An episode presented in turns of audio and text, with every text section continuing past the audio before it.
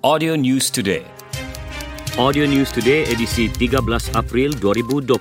Pelbagai pihak terus menyalurkan sumbangan kepada golongan memerlukan di negeri ini.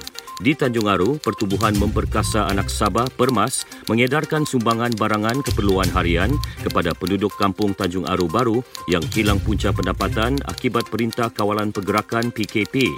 Menurut pengurusi Permas, Syazam Halik Zaman, persatuan atau badan bukan kerajaan NGO yang berkaitan diminta untuk memainkan peranan masing-masing bagi memastikan kumpulan yang terjejas akibat PKP mendapat bantuan sewajarnya khususnya bantuan makanan. Beliau berkata demikian kepada pemberita ketika mengagihkan bantuan kepada Ketua Kampung Tanjung Aru Baru, Jemin Minin di Kota Kinabalu. Sementara itu, Jemin memaklumkan sumbangan itu bagi meringankan beban penduduk kampung menyediakan keperluan harian untuk keluarga setelah sumber pendapatan mereka terjejas akibat tidak berniaga.